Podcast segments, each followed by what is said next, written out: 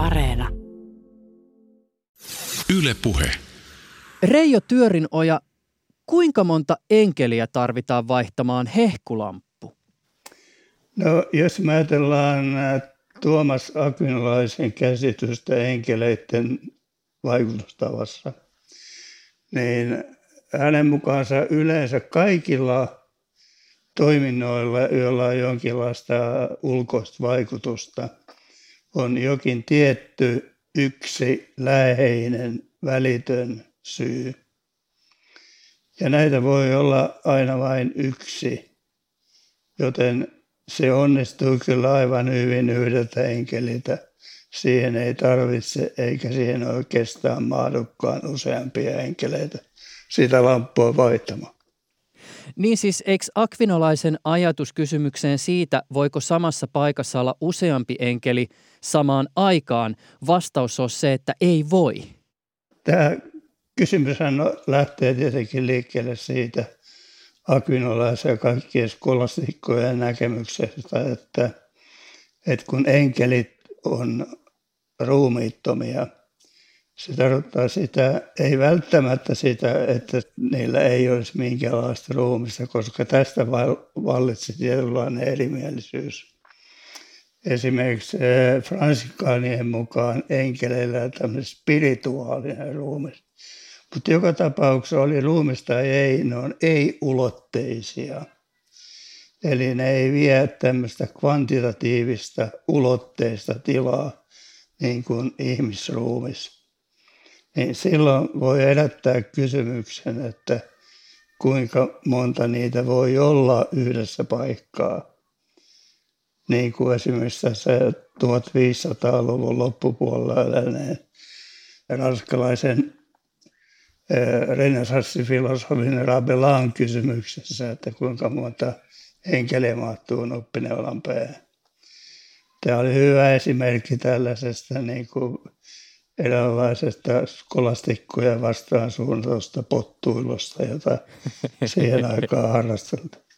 Niin, moni on ehkä saattanut kuulla tämän nuppineula-kysymyksen ja siinähän siis pointtina on osoittaa se, kuinka nämä esimerkiksi 1200-luvun kaverit puuhastelivat tämmöisten esimerkin esittäjän mielestä turhien kysymysten äärellä. Joo, vähän nippelijuttujen kanssa.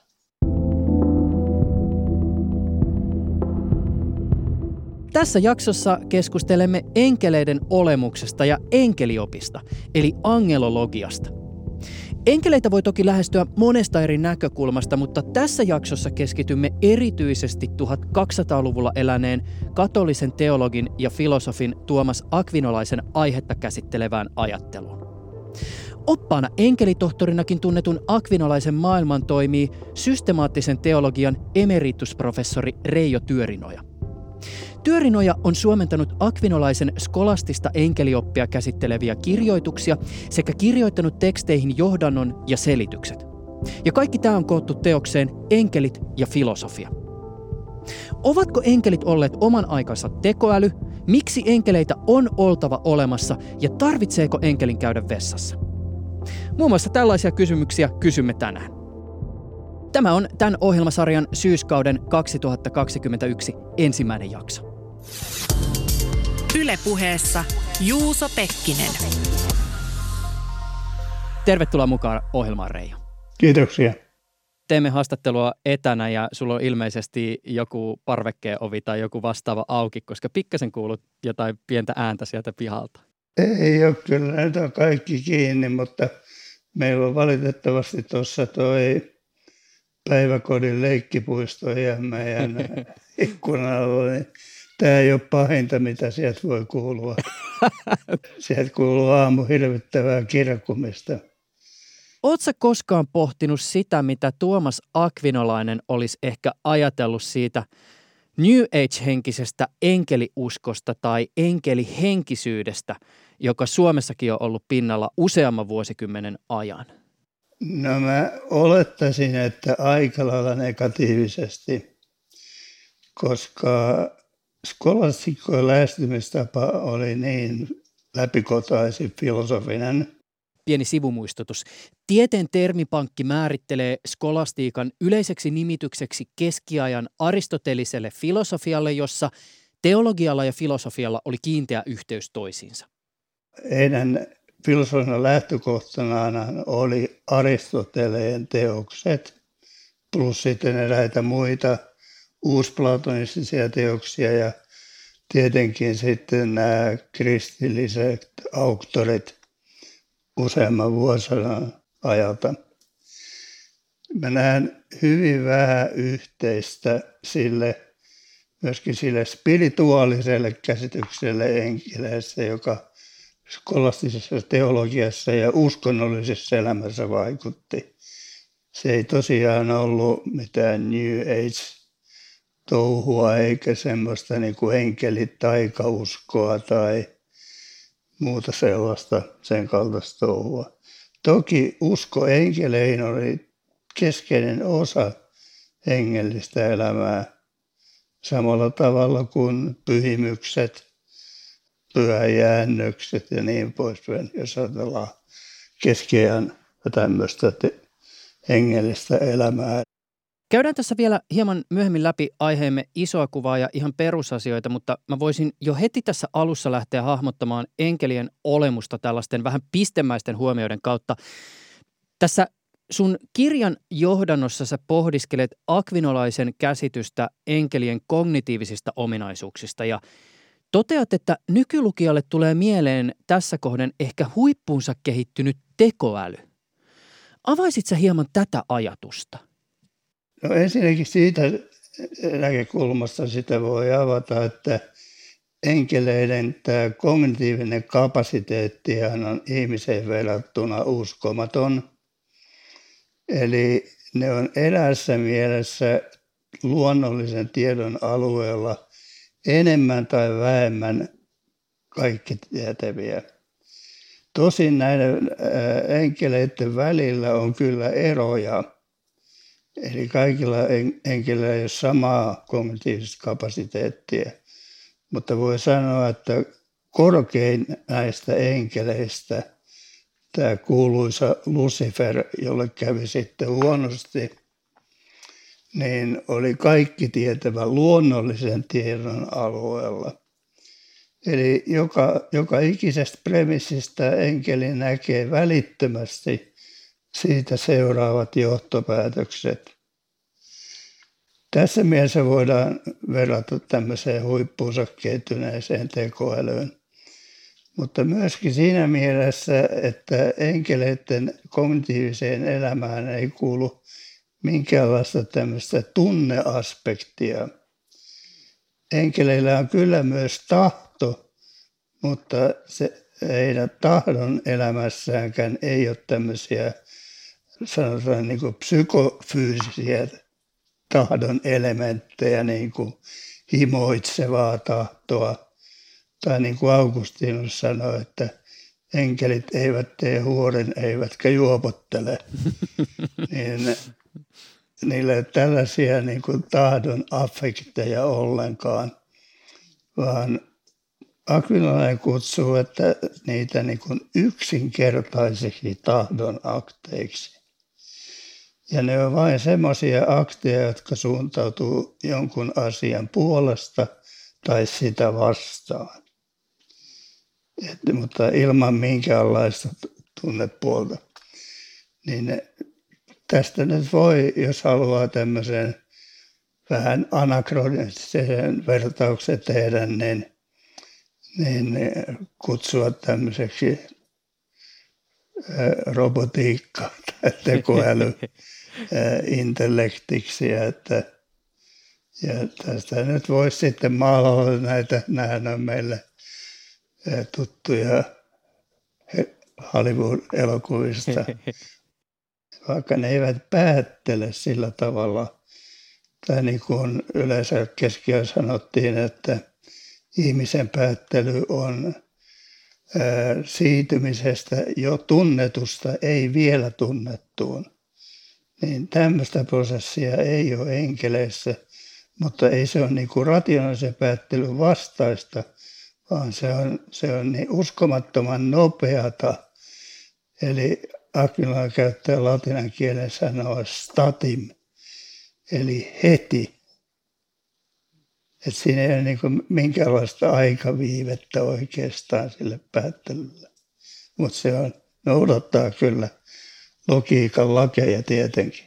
Tässä on kiinnostavaa tässä päättelykysymyksessä se, että jos joku nyt esittäisi vaikka semmoisen kysymyksen, että voiko enkeli nähdä tulevaisuuteen, niin voi vaikuttaa siltä, että enkeli näkee tulevaisuuteen, mutta itse asiassa meneekö se sitten niin, että enkeli ei näe tulevaisuuteen, mutta enkeli ikään kuin ymmärtää kaikki syy-seuraussuhteet välittömästi ja kykenee näin ikään kuin toteamaan, mitä tulevaisuudessa tapahtuu?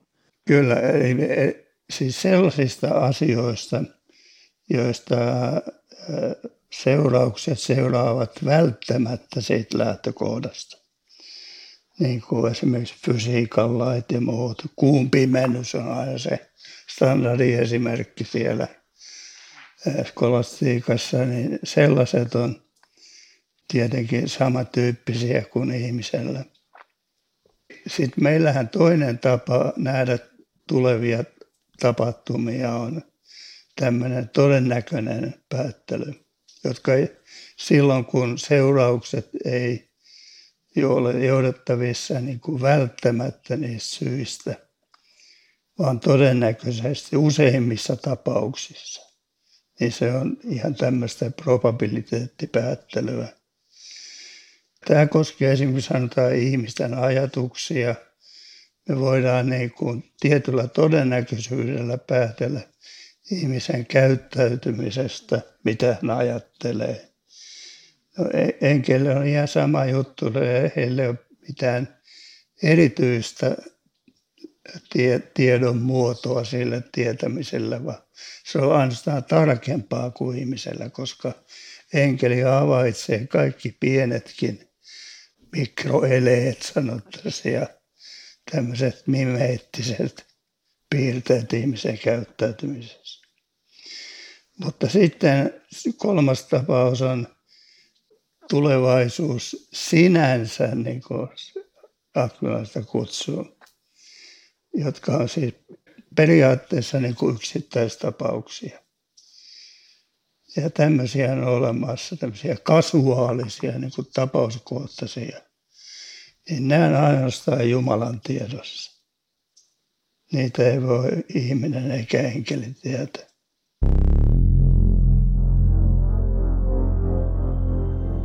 Puhuttiin tuossa alussa tuosta, kuinka monta enkeliä mahtuu nuppineulan päähän asiaan, joka siis on eräänlainen ikään kuin parodia tai piikittely nimenomaan tälle 1200-luvun enkeliopille. Mutta tähän asiaan liittyen ja ehkä vielä tästä sun niinku tekoälyajatuksesta inspiroituen mä voisin ehkä pyöritellä vielä tätä mitä väliä kysymystä näin. Ja mä lähden tähän nyt aika kulman kautta. Leikitään tämmöistä pientä ajatusleikkiä. Siis kuvitellaan, että joku tapaa uuden henkilön, johon rakastuu syvästi. Nämä tyypit muuttaa ehkä yhteen, alkaa rakentaa yhteistä tulevaisuutta. Ja sitten yhtenä päivänä tämä rakkauden kohde paljastaa toiselle salaisuuden. Hän ei ole ihminen, vaan tekoälyn ohjaama äärimmäisen kehittynyt robotti. Ja kysymys kuuluu tässä kohden, että mitä tämä ehkä muuttaa rakkauden näkökulmasta? Onko rakkaus tämän uuden tiedon jälkeen jotenkin vähempiarvoista ja olisiko sitä sitten kuitenkin tämä ihminen valmis jatkamaan sitä suhdetta sen tekoälyrobotin kanssa? Ja sitten tämä ehkä iso kysymys on vaikkapa se, että mitä ihminen itse asiassa rakastaa, kun hän jotakuta rakastaa. Tämähän on siis tuossa Blade Runnerin ykkösteemahan on tämä, niin se on jossa jo. se tämä poliisi Harrison Ford rakastuu siihen tummaan kauniiseen naiseen siellä ja on hyvin tietoinen siitä, että se on tämmöinen biokemiallinen automaatti. Eli siinä on kyllä ihan normaalit niin kuin elintoiminnot, mutta integroituna sitten tämmöistä tietokonetyyppistä välineistöä, joka ohjaa. Ja henkilö on rakennettu niin kuin persoonan identiteetti niin kuin ohjelmoimalla siihen muistia ja niin poispäin. Se on kyllä hirveän vaikea sanoa, mutta voisi kyllä hyvin kuvitella, että että se tunnerepertuaari, joka tähän henkilöön sitten luodaan, ja jos, sitä, jos sitä pidetään henkilönä, eikä artefaktina. Että sehän on ihan selvä asia, että, että sellaiset, jotka on artefakteja, mekaanisia laitteita, niin niitähän ei voi rakastaa muuta kuin jossakin metaforisessa mielessä, kun henkilö rakastaa autoja tai jotakin muuta sellaista. Mutta henkilö, henkilö ja persoonaan koostuva rakkaus on sitten jotakin erilaista. Ja kyllä mä pitäisin siitä mahdollisena, että tämmöinen voisi joskus tulevaisuudessa toteutua. Eikä. Eikä.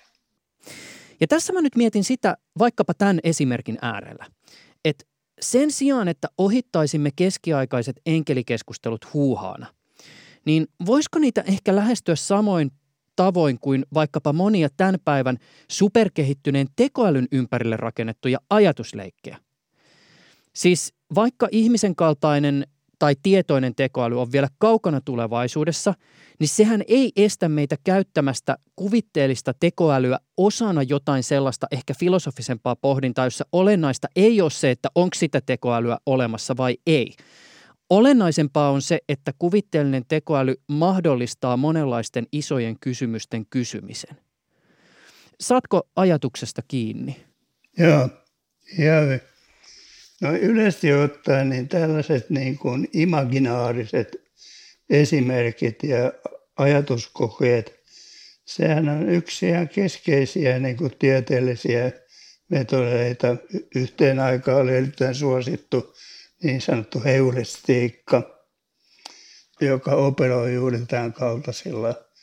Ja kyllähän me nähdään, että jos me ajatellaan tuota enkelioppia – niin kyllä se jotenkin mielenkiintoisella tavalla niin kuin ennakoi sen kaltaisia mallinnuksia, joita liittyy tähän tekoälyyn ja mahdollisesti semmoisiin tulevaisuuden näkymiin, jossa kyetään rakentamaan jonkinlaisia biomekaanisia automaatteja, ja joita voidaan sitten ohjelmoida – ihmisten tietoisuutta. Voidaan ajatella, että spekuloida jostakin kuolemattomuusideasta sillä tavalla, että sinne kuolleen ihmisen tietoisuus on, saadaan kapseloitua johonkin ja voidaan siirtää sinne ja niin pois. Näitä tämän kaltaisia esimerkkejä on paljon, paljon olemassa sekä kirjallisuudessa että elokuvissa tietyllä tavalla, kun akvinolainen puhuu enkelistä silloin, kun enkeli joskus toisinaan on esimerkiksi fyysisessä olomuodossa, siis näyttäytyy ihmiselle ikään kuin ihmisen kehossa, niin ainakin mä saan semmoisen vaikutelman, että tietyllä tavalla enkeli tässä kontekstissa on vähän samanlainen entiteetti tai olento – kuin nykyihmiselle androidi, siis ihmisen kaltainen kone. Se näyttää ihmiseltä, se käyttäytyy kuin ihminen, mutta se ei oikeasti ole ihminen. Joo. Joo, tämmöinen tulee aika helposti, helposti mieleen, kun Akmila tästä aihepiiristä kanssa yhden question, yhden kysymyksen verran sille uuraa tilaa, niin pitää sitä tärkeänä. Nimenomaan A, ensinnäkin siksi, että hän haluaa alleviivata, että kysymys ei ole mistään niin kuin hallusinaatioista tai henkilön mielikuvituksessa olevasta havainnosta, unennäöstä tai muusta sellaisesta, jotka nyt on tavallisia siihenkin aikaan tämmöisiä asioita tulkita, että ne on oikeita niin kuin fyysisiä havaintoja, ja hän perustelee just sitä, kun kaikki muutkin näkivät, ei vaan se, joka kertoo tästä näystä, vaan kaikki hänen perhepiirinsä. Esimerkiksi Lootin perhe ja suku siellä Sodomassa ja Komorassa, niin kaikki näkivät. Sodoma ja Komora olivat raamatun mukaan ne kaksi kaupunkia, jotka tuhoutuivat asukkaiden paheellisuuden takia, ja Loot oli ekan Mooseksen kirjan mukaan Megahefe Abrahamin veljenpoika, joka pakeni Sodoma ja Gomorran hävitystä. takaisin enkelten kehoasiaan. Mutta toisaalta hän sitten alleviivaa sitä keskustellessa, että onko näillä ruumilla, jotka, joita enkeli ei tarvitse, mutta hän ottaa sen niin kuin näiden ihmisten takia. Että onko näissä sitten jotakin elintoimintoja, ja sehän vastaa siihen kielteisesti. Niissä ei ole siis tämmöisiä elintoimintoja, ne vaan tosiaan ovat niin uskottavalla tavalla rakennettuja enkelillä, kun on sitä voimaa ja kykyä tehdä semmoinen, se on enkelille ihan piece of cake, mm. tehdä semmoinen, kun sillä on niin valtavat voimat ja tieto kaikista alkuaineista ja varmaan kvanttitasolla saakka, niin, niin tota, Aquinola nyt käyttää näitä Empedokleen neljää elementtiä. Empedokles oli antiikin ajan kreikkalainen filosofi. Maa tuli ilma ja vesi, että enkeli niistä niin kuin tiivistää sen ruumiin. Mutta sen on ihan se sama, että mikä se alkuaineteoria nyt sitten sattuu olemaan, mutta idea on kuitenkin se, että käyttämällä näitä näitä tota, fyysisen maailman elementtejä enkeli kykenee tämmöisen ruumiin rakentamaan, joka muistuttaa ihmistä. E, mutta ilman, että siellä on varsinaisia niin kuin elintoimintoja, esimerkiksi kun enkeli syö, niin se ruoka ei muutu osaksi sitä enkelin ruumiin substanssia eli ruoansulatusta, kun ei siellä ilmeisestikään ole mitään suolistoa. Mutta, mutta ei se akvinolainen ei osaa vastata, että mitä siellä enkeliruumiin sisuksissa sitten tapahtuu. Että, että tekisi mieli sanoa, että on enemmän tämmöinen niin kuin jonkinlainen mekaaninen niin se, se voisi ehkä tiivistää jotenkin näin, että enkeli voi näyttää siltä, että se syö, mutta sen ei tarvitse syödä. Tai vaikka kysymykseen, että tarvitseeko enkelin käydä vessassa, kun se on ruumiillisessa olomuodossa, niin vastaus on, että ei.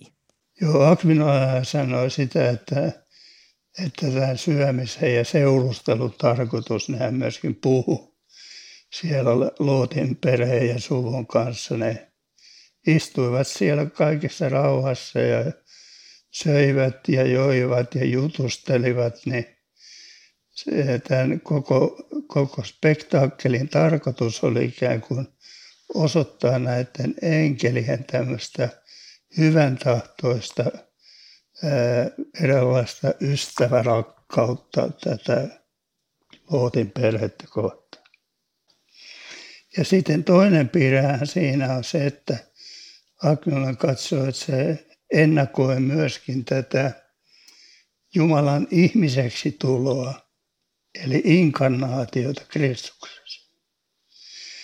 Ja tämähän on sitten poikkeava asia, että, että kun äh, Uusi testamentti kertoo tuosta Kristuksen ylösnousemuksesta, jonka jälkeen hän ilmestyi opetuslapsilleen siellä Genesaretin järven rannalla ja ennenkin näitä tapahtumia, niin Jeesushan söi ja joi ja mun vanha opettajani, uskonnollisuuden professori Lauri Haikola tapasi aina tätä Kristuksen inhimillistä puolta kuvata, että, että Jeesus kävi kyllä vessassa.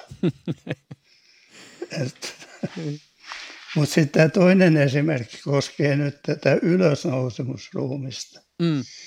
Ja se on kyllä, se on semmoinen sitten, tämä ei ole enää mikään semmoinen mekaaninen ruumis, vaan se on jollakin tavalla siis tulevan maailman ruumis semmoinen, jota me ei osata oikeastaan kuvitella, jossa on tiettyjä niin kuin inhimillisen ruumiin piirteitä, niin kuin syöminen ja juominen. Siis eräänlainen taivaallinen ruumis, joka eikä kuvastaa sitä, että taivaassakin syödään ja juodaan, mutta ei sen takia, että se pitäisi meitä hengissä, vaan sen takia, että se on hauska yhdessäolon muoto. Ja, ja Akila erässä siis toteaa, että, että mekin haluamme, tai mekin, jotka pääsemme perille tähän autuuteen, niin vietämme enkeleiden kanssa tämmöistä rakkaudellista yhteiselämän muotoa ja seurustelemme heidän kanssaan. Eli se on, taivaallinen elämä on ehkä tämmöistä filosofisluonteista keskustelua ja jonkinlaista juhlimista, nauttimista. Niin kuin sitä Akila sanoo, että se taivallinen olomuoto on niin kuin fruitsiota, se on nauttimista. Ja kun jostakin nautitaan, niin sulla on jo se. Sä et voi nauttia siitä, mitä sulla ei ole, vaan vain siitä, mitä sulla on. Niin se on sellainen olotila, jossa sulla on kaikki, kaikki mitä sä voit haluta, on sulla läsnä. Ja sun elämä on pelkkää nautinto. Se on sitä taivaallista elämää. Akvilaisen mukaan. Yle puhe. Reijo Työrinoja, mistä enkeliopissa siis 1200-luvulla angelologian kulta-aikana siis oli kyse? Voiko enkelioppia pitää esimerkiksi jonkinlaisena tieteenlajina vai miten sitä ehkä kannattaisi lähestyä? No ei, en mä sanoisi, että sitä varsinaisesti tieteenlajina voi pitää siinä mielessä, että ne olisi ikään kuin tutki, tutkimuksen kohteina missään skolastisessakaan merkityksessä.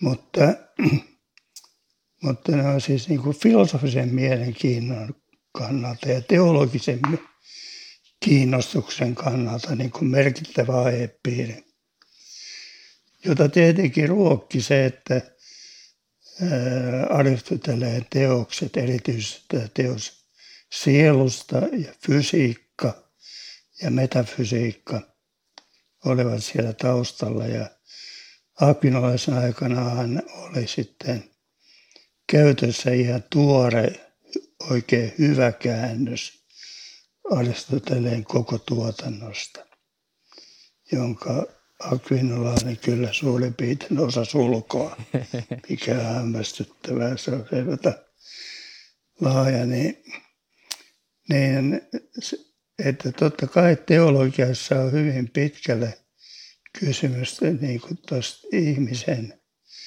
että mikä se ihminen on ja mikä on meidän niin kuin ominaisuudet, ajatuksen ja tahdon välineet ja mi, mi, mitä me täällä kaikilla tehdään ja mihin me täällä pyritään. Ja mikä meidän elämän niin kuin semmoinen päämäärä horisontti on ja miten pitkälle se voi ulottua ja voidaanko me saavuttaa sitä. Ja, ja sitten me ollaan saman aikaan niin kuin tietoisia – näiden välineiden rajallisuudesta, että me ei pystytä ihan mihin tahansa. Niin enkelit on sitten hyvä sellainen vastaesimerkki, ikään kuin peilata meidän ihmisten rajallisuutta semmoiseen elämänmuotoon, jossa näitä rajoitteita ei ole, josta tulee semmoinen, sanottaisiin niin kuin modernilla kielenkäytöllä tämmöinen äärellisen ja tietyssä mielessä äärettömän niin kuin dialektiikka. Mutta täytyy samalla pitää sanoa, että enkelit on äärettömiä, vai siis ei ilman lisäehtoja, niin kuin silloin oli yleensä sanottuna, kun enkeli on luotu, niin se ei voi olla, se on tietyin ehdoin ääretön että kun enkeli on kerran luotu, niin sitten sen olemisen, oleminen sen jälkeen on ääretöntä. Eli se ei, se ei pääty koskaan, koska siinä enkelissä ei ole mitään semmoista niin kuin sanotaan, niin kuin korruptiivista elementtiä, kun sillä ei ruumista, joka voi tuoutua. Mm. Ja sitten kun se ei voi tehdä enää huonoja valintoja, kun sillä on vain yksi valinta, joko Jumalan puolesta tai Jumalaa vastaan. Niin se on siinä mielessä niin kuin, mutta enkinen ei tarvitse korjata mitään, koska se ei tee virheitä. Ja, ja sen ei tarvitse katua. Mutta sitten langenneekan enkelit ei voi katua. Nekään ei voi muuttaa siis sitä peruuttamatonta valintaa, jonka ne on kerran tehnyt, että, että hitot Jumalasta. Mutta ihminen, ihminen on siitä, jossakin yhteydessä kyllä pitää ihmistä vielä enkeliä korkeampana sen takia, että meillä on nämä molemmat valinnat. Me voidaan valita puolesta ja, tai vastaan, mutta jos me valitaan Jumalaa vastaan, niin me voidaan muuttaa sitä valintaa. Eli vaikka tekojen seuraukset on sellaisia, joita me ei voida muuttaa, kun seuraukset ulottuu fysikaaliseen maailmaan. Mutta ne teon intentiot, ne on koko ajan meidän hallussa. Vaikka me olisi tehty 50 vuotta sitten murhaa, voidaan katua, mikä tarkoittaa sitä, että me ikään kuin nollataan se intentio. Ja koska se teko on aina se intentio varsinaisesti, ei se ne ulkoiset jutut, jotka siihen liittyy. Niin peruttamalla se intentio, eli katumalla sitä, niin me tavallaan mitä töidään se, se teko niin, että sitä ei erässä mielessä ole olemassa. Tämä on se akvilaisen ja skolastikkojen näkemys. Ja tämähän oli siis aika mullistava ajatus, jolla on ihan, ihan suorat seuraukset aina tuonne Immanuel Kantin moraaliteoriaan saakka. Et teko on intentio ja seuraukset on sitten toinen asia niin tietyllä tavalla kyllähän niin oikeuslaitoskin tunnustaa tämän tyyppisen jaon. Siis on eri asia tehdä murha niin, että sitä suunnittelee versus se, että vahingossa aiheuttaa jonkun kuoleman. Ja esimerkiksi Akvinolainen käyttää tällaista esimerkkiä, että henkilö voi haluta murhata jonkun,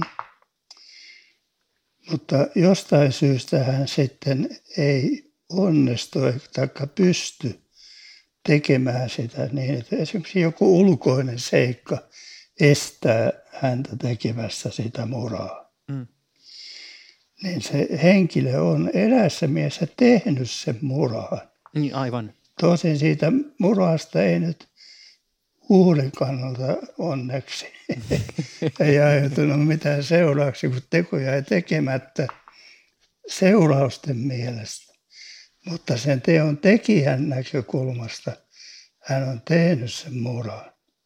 Koska vain jokin satunnainen, aksidentaalinen seikka esti häntä tekemästä sitä, jos se ei olisi estänyt, niin hän olisi ottanut sen tyypin hengiltä.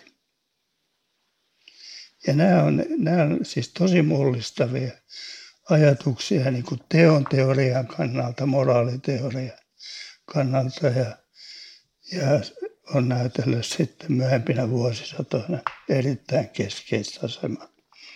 Ja tässähän oli siis kontekstina uskonnollinen rippikäytäntö yksinkertaisesti. Että kun, kun uskovainen menee ripille ja ilmoittaa katuvansa syntejä siellä, menee sinne rippituoliin, niin on, asioita voi katua kahdessa mielessä. On niin sanottu atreittiokatumus, eli se kadut jotakin asiaa, kun siitä oli sulle ikäviä seurauksia. Mm. Mutta jos seuraukset olisi ollut hyviä, niin ja teko olisi ollut sun mielestä ihan ok. Mutta sitten on niin sanottu kontreittio-katumus. Ja se on sellaista katumista, että sä kadut sitä, sitä tekoa, sä kadut sitä, että sä halusit ja tahdoit tehdä tämän ikävän teon jollekin toiseen. Mm. Ja se on niin kuin aitoa katumista, koska silloin sä ilmaiset halun peruuttaa se teko siinä intention merkityksessä. Tämmöiset jutut kulkee niin kuin, vähän niin kuin omia polkujaan. Ja sitten polut kyllä aina meillekin jollakin tavalla osuu. Ja sama koskee koko tätä enkelioppia. Ja näitä aihepiirejä, just se tekoälyt ja muut. Sieltä se kiemurtelee semmoinen ajatuspolku, joka sitten täällä liimautuu ihan toiseen, toiseen kontekstiin. Tai näin mä sen näen. Voi olla, että on väärässäkin. Mutta on aika hyviä argumentteja sen puolesta kuitenkin. Ylepuheessa Juuso Pekkinen. Tuomas Akvinolaista voidaan ehkä pitää yhtenä keskeisiä merkittävimpänä teologina, mitä tulee ainakin siis roomalaiskatolisen kirkon näkökulmaan. Ja tätä enkeliasiaa ei voi pitää mitenkään vähäpätöisenä myöskään siitä syystä, että Akvinolainen tunnetaan myös lempinimellä enkelitohtori. Pienenä tämmöisenä sivuseikkana Reijo Työrinoja, sähän oot siis tehnyt valtavasti erilaisia asioita oman akateemisen uras aikana, mutta ootko koskaan kuumotellut sitä, että saisit itse jonkinlaisen enkeleihin liittyvän liikanimen, kun oot kerta aiheeseen perehtynyt? No, on mun siihen pakko myöntää, että kyllä mä, kyllä mä oon, on mua joskus nimitellyt tällä samalla epiteetillä kuin tuota akvinolaista. Mutta se on, jotkut on hauskuuttanut itseänsä ja mua sillä. Ennen kuin käydään läpi sitä, miten akvinolainen perustelee sen, miksi enkeleitä on oltava olemassa, niin pitää ehkä hieman avata sitä, mitä akvinolainen olettaa koko universumin olemuksesta. Eli siis minkälainen on kaiken olemassa olevan luonne ja järjestys? Joo, tämä on Tämä on ilman muuta ihan keskeinen asia tässä. Akvinlainen ajattelee sillä tavalla, että, että kun me eletään Jumalan luomassa maailmankaikkeudessa, ja Jumala on kaikki tietävä, kaikki voipa ja täysin hyvä – että tämä on se perusasia, että me eletään hyvässä universumissa. Ja että meidän toiminta tähtää aina hyvään. Käytännössä voi sitten olla jotakin syitä ja se on ihan oma lukunsa, minkä takia. Mutta täydellisessä universumissa niin kaikki oleva niin kuin jäljittelee tekijäänsä tässä Akron omaksuu ihan Aristoteleen fysiikassa tämmöisen periaatteen, että, että vaikutus aina jäljittelee syytään. Eli jos meillä on jonkin syyn vaikutus, niin vaikutuksessa on aina jotakin olennaisia piirteitä siitä syystä, joka on saanut sen aikaiseksi. Eli kaikki, mitä universumissa on jollakin tavalla niin kuin imitoi, antiikista keskeinen ajatus tämä imitaatio, niin mm. kaikki oleva niin kuin jäljittelee Jumalan ominaisuuksia niin kuin äärellisellä tavalla. Ja sen takia maailmankaikkeudessa pitää kaikkien mahdollisten olemismuotojen ja elämänmuotojen, jotka voi jäljitellä Jumalaa, niin oltava olemassa. Mm. Eli kun täällä on siis kiviä, kasveja, eläimiä, ihmisiä, niin täällä täytyy olla vielä korkeampia olentoja, eli enkeleitä. Muuten tämä olevainen ei olisi täydellinen. Tätä ajatustapaa kutsutaan nykyisin usein niin runsauden periaatteeksi. Että jokainen aito mahdollisuus toteutuu riittävän ajan kuluessa. Aristoteleen mukaan maailma on ikuinen, sillä ei ole alkua, niin kaikki aika on ollut riittävästi käytössä. Eli kaikki mahdollisuudet, aidot mahdollisuudet on jo toteutuneet. No, tämä oli teologisesti tietenkin vähän ongelmallinen asia, koska silloin ajateltiin, että Jumala, Jumalalla ei ole mitään valinnanvaraa.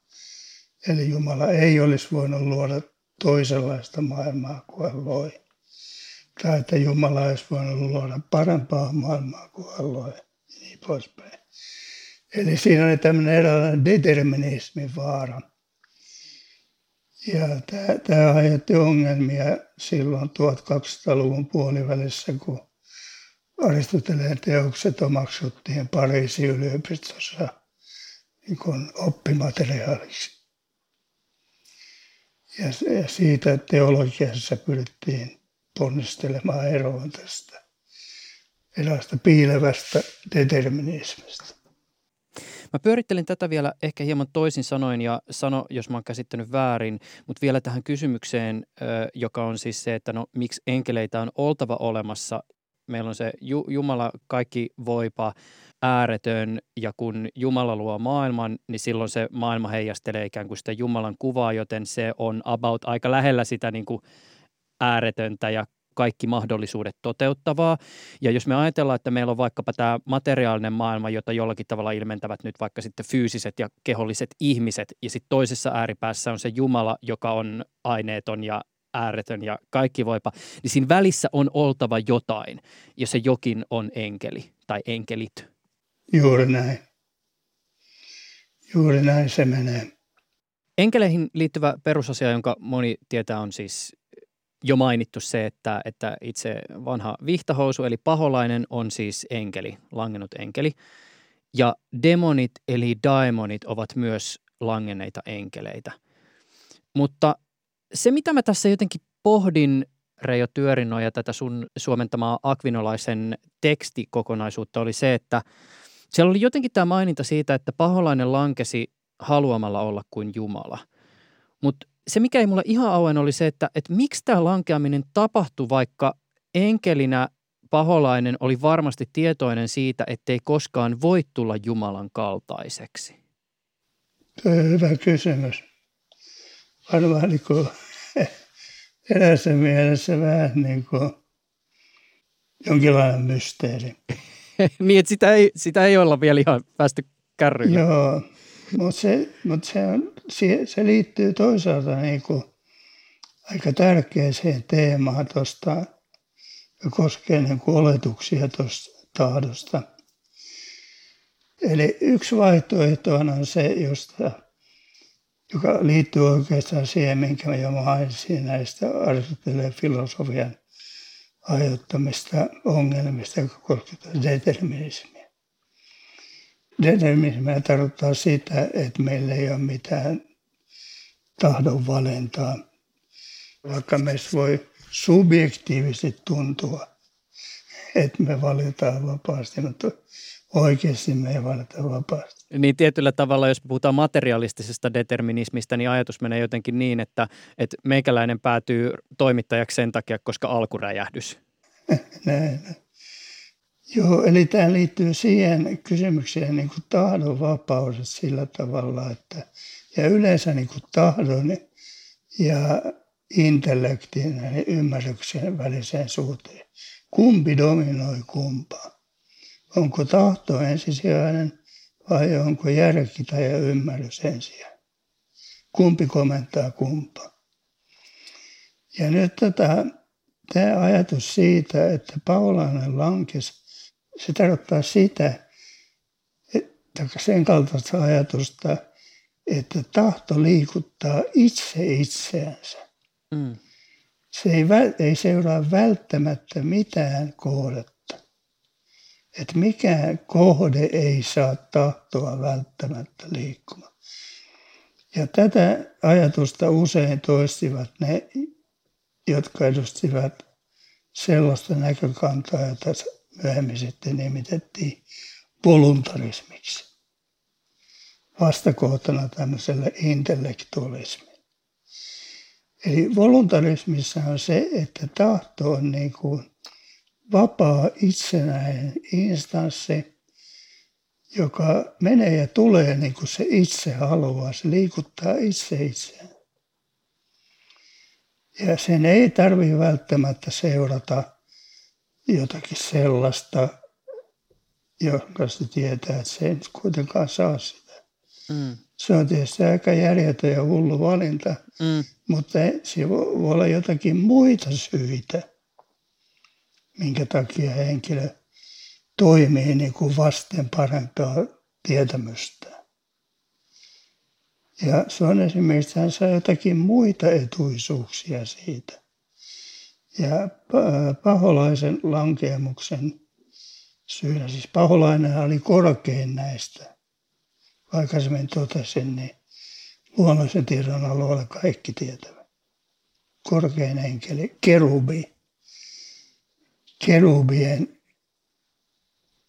kategoriassa kaikkein korkein. Enkelikategoriathan, niitä luetellaan yleensä ajatellaan, että arkkienkelit on jotakin korkeampia, mutta arkkienkelit on siellä alemmassa kategoriassa. Ja näitä on yhdeksän näitä kategorioita, joihin nämä, tai oikeastaan järjestyksiä, niissä käytetään tämmöistä kuin urdoa. Niin siellä on sitten on, ylimpänä on oikeastaan niin, niin sanotut seraffit, jotka kuvataan aina semmoisina enkeliahmoina, joilla on kuusi siipeä. Mutta ne on semmoisia, että ne ei voi langeta, koska tämä serafi tarkoittaa, se viittaa niin kuin tuleen ja sitten toista rakkauteen. Siis semmoisiin asioihin, joiden suhteen enkeli ei voi langeta. Sen sijaan kerubit ja sitten alemmat enkelit on semmoisia, että ne, ne, ne, ne san, se termit liittyy tota, tied, tiedon kategoriaan ja, ja tahdon kategoriaan.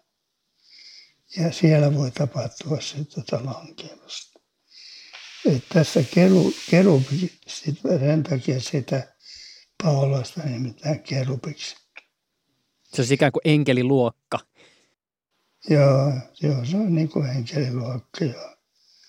Sä olit vielä puhumassa tästä, että, että jos me ajatellaan, että, että kerubilla on niin suuri tieto tai viisaus tai ymmärrys, että me voidaan olettaa, että kerubi langetessaan tietää ikään kuin tekevänsä virheen, jos ajatuksena on tulla Jumalan kaltaiseksi, koska ei voi tulla Jumalan kaltaiseksi, niin Tämä virheinen valinta ei johdu tuota, tiedon puutteesta, vaan jostakin muusta syystä.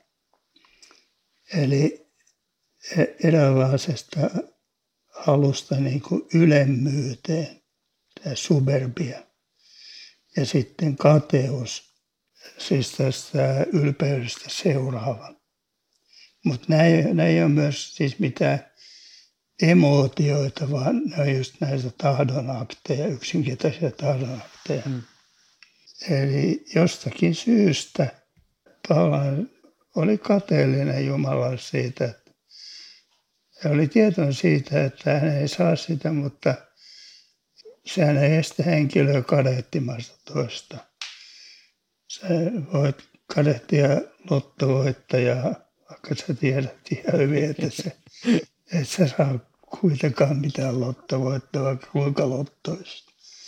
Tai jotakin muuta, jotakin muuta henkilön ominaisuutta voit kadehtia, vaikka tiedät, että et sä voi saada samaa ominaisuutta.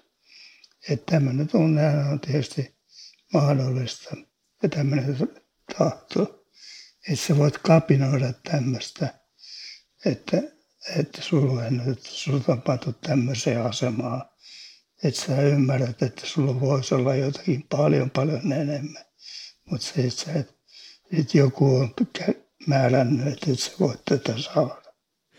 Mä tiedän, että tämä ei ole ehkä niinku teologisesti kauhean relevantti ajatus, mutta tuli tässä mieleen semmoinen, että onko kerubin tai paholaisen kohdalla tilanne samanlainen kuin sellaisella ihmisellä, joka kadehtii lottovoittajaa, mutta ei koskaan tule saamaan lottovoittajan varoja, mutta käyttäytyy kuin lottovoittaja.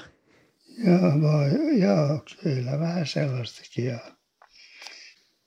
Paholainen sai kuitenkin jäljittelijöikseen, tai sanotaan, jos käytän nyt sometermiä, niin seuraajiksi ihan riittävästi sitä porukkaa ja ihailua ja arvostusta ja kehuja. Ja se oli, se oli niin kuin näiden langenneiden niin kuin ykköskulu.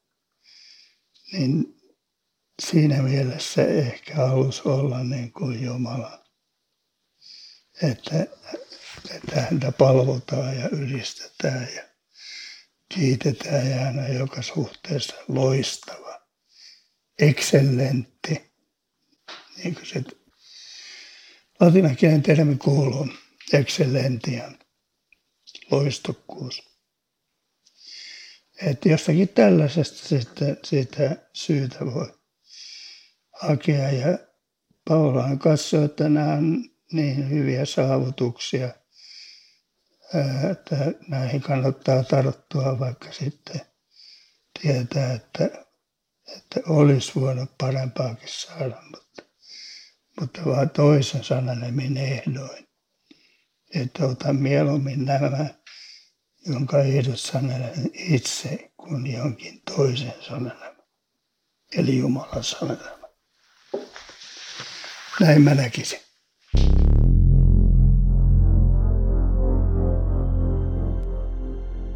Reijo Työrinoja, me ollaan tätä seuraavaa kysymystä hieman jo tuossa alussa käsiteltykin ja sen ympärillä pyöritty, mutta musta olisi vielä kiinnostava kuulla, että miten sä tiivistäisit tai sanallistaisit sitä, mikä sun näkemyksen mukaan tämän 1200-luvun ja akvinolaisen enkeliopin arvo on ehkä nykyihmisen näkökulmasta? Akvinahan sillä tavalla ei ole hirveän vaikea ajattelija, että on hyvin semmoinen selkeä, että siinä ainoa ongelma on tietysti, että on paljon semmoisia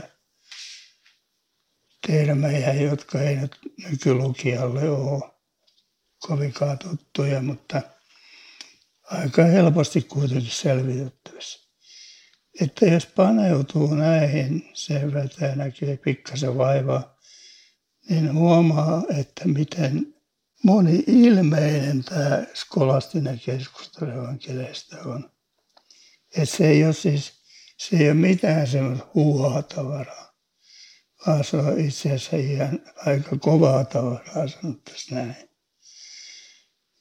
Että tämä on niin kuin yksi semmoinen, ja että siellä on tällaisia seikkoja, jotka ulottuu ihan, ihan niin kuin meihin, meihin saakka. Ja kyllä jo, jollakin tavalla niin kuin lisää meidän itsetuntemusta myöskin. Että tämä on ehkä se. Ja, ja kyllä, mä, kyllä mä luulisin, että se toinen semmoinen piirre on, on tämä, että mä näen, että tämä on niin kuin esteettisesti jotenkin viehättävä ajatus nämä enkelit tämän universumin kokonaisuuden kannalta.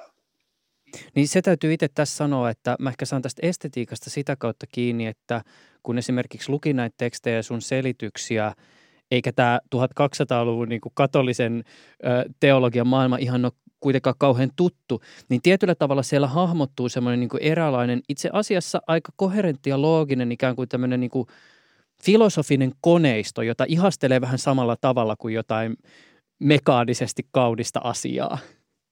Aika jännä, että sanot noin, koska mä, mä usein, kun mä ties kuinka moni, monta kertaa mä sitten teologian historiassa näitä luennoin, niin mä käytin usein just tämmöistä esimerkkiä, että, että tämä erityisen hyvin niin kuin akvinolaiseen. Ei kaikkiin skolastikkoihin, varsinkin 1300-luvulla ne olivat keskittyneet niin, niin paljon suppeampiin alueisiin, mutta kun Akilainen on kokonaisvaltainen ajattelija, hän halusi niin kuin tämmöistä luoda kaiken teoriaa niin kuin siinä skolastisessa ympäristössä. Niin mä usein aina kuvasin sitä mun oppilaat näin, että akvinolaisen ajattelu on kuin suuri käsitekoneisto. Ja että siellä on joka ikinen ratas paikallaan. Siellä ei ole mitään turhaa, mutta siellä on kaikki, mitä siihen tarvitaan. Ja se on niin fiksattu kokonaisuus, että jos sä otat niin yhden rattaan sieltä välistä pois, niin se koko kone pysähtyy. Mä kuvasin aina näin sitä. Se oli musta hassua, että sä noin. Koska se on, se osoittaa, että sä oot tosi hyvin lukenut sen, koska sulle tuli tuo sama mieleen, koska se, semmoinen tulee väistämättä siitä akvinolaisesta mieleen. Se on sen hyvä puoli, mutta myöskin se huono puoli. Reijo Työrinoja, kiitän valtavasti tästä keskustelusta. Tämä on ollut tosi kiehtovaa ja onneksemme myös ne teidän takapihalla vaikuttavat enkelitkin vaikenivat tämän tallennuksen ajaksi. Kiitoksia.